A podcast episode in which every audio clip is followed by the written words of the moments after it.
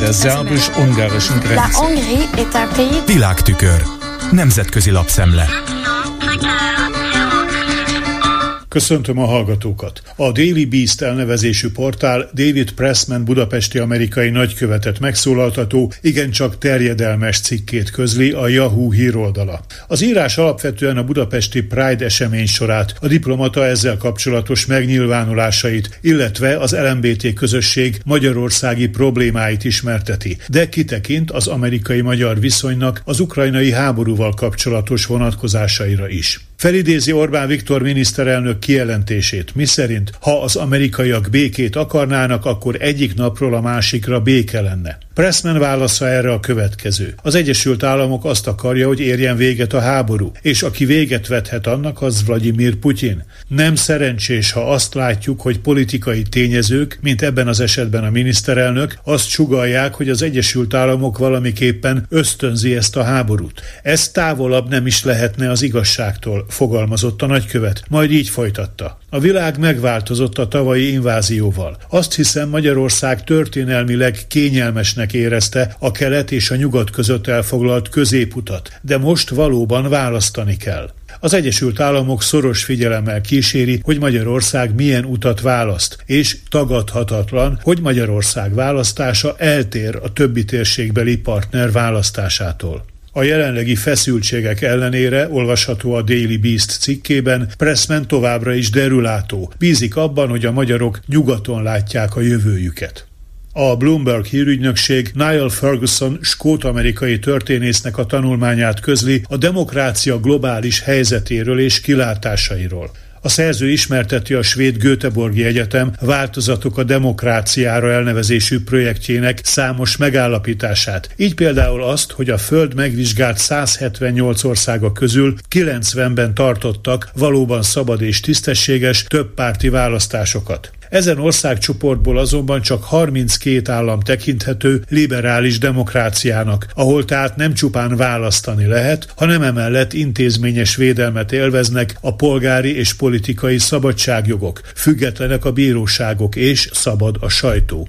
Ha viszont azt is nézzük, hogy az emberiség hány százaléka él demokráciában, akkor kiderül, hogy a válasz nagymértékben függ attól, hová soroljuk a vélhetőleg immár legnépesebb országot, Indiát. A Göteborgi Egyetemi Projekt politológus csoportja Anna Lürman vezetésével arra a megállapításra jutott, hogy India 2017 óta már inkább választási autokráciának tekintendő, hiszen a szabadságjogok olyan mértékben korlátozottak, amilyenek az Indira Gandhi által fémjelzett 1975 és 1977 közötti rendkívüli állapot idején voltak. Más elemzők azonban továbbra is demokráciaként sorolják be Indiát. A Freedom House két évvel ezelőtt részben szabad kategóriába minősítette le az országot, bár a 100 pontból 66 pont nem drámaian rossz, különösen, ha figyelembe vesszük, hogy Pakisztán pontjainak száma csupán 37. Az Economist Intelligence Unit értékelésében India 2014 és 2022 között 7,92 század pontról 7,4 század pontra rontott, a maximálisan adható 10 ponthoz képest.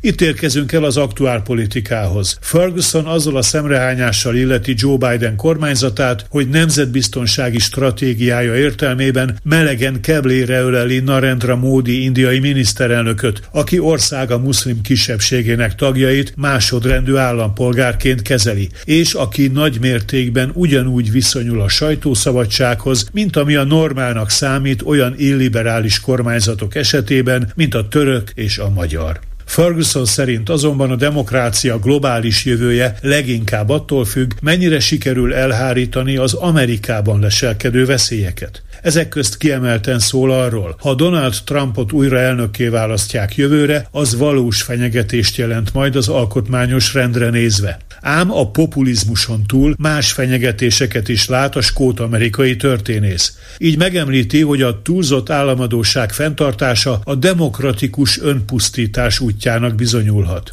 Felhívja a figyelmet a bürokratikus beidegződések, a reformokra való képtelenség szklerotikus velejáróira. A demokráciát fenyegető veszélyt lát abban is, hogy az eredetileg decentralizált internetet ma már mindössze néhány nagy vállalat, konkrétan a Microsoft, az Apple, az Amazon, az Alphabet és a Meta uralja. Ehhez pedig aggódva hozzáteszi. Nagyon csodálkozna, ha mind a demokraták, mind a republikánusok nem dolgoznának már most gőzerővel azon, miként lehet a mesterséges intelligencia eszközeivel mozgósítani választóikat a billegő államok kulcsfontosságú megyéiben.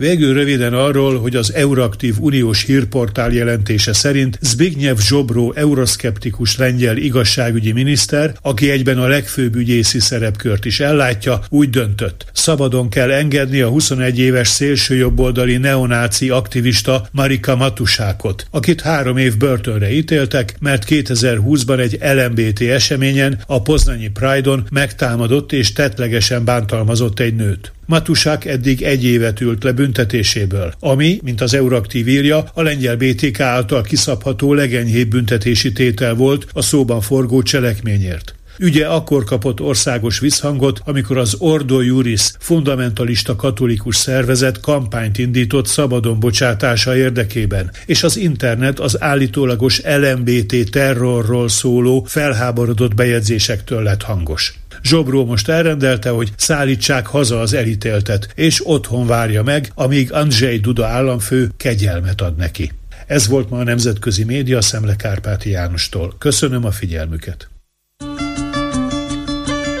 Hungary's government sees building Der szerbus-ungarischen Grenze. Nemzetközi lapszemlét hallottak.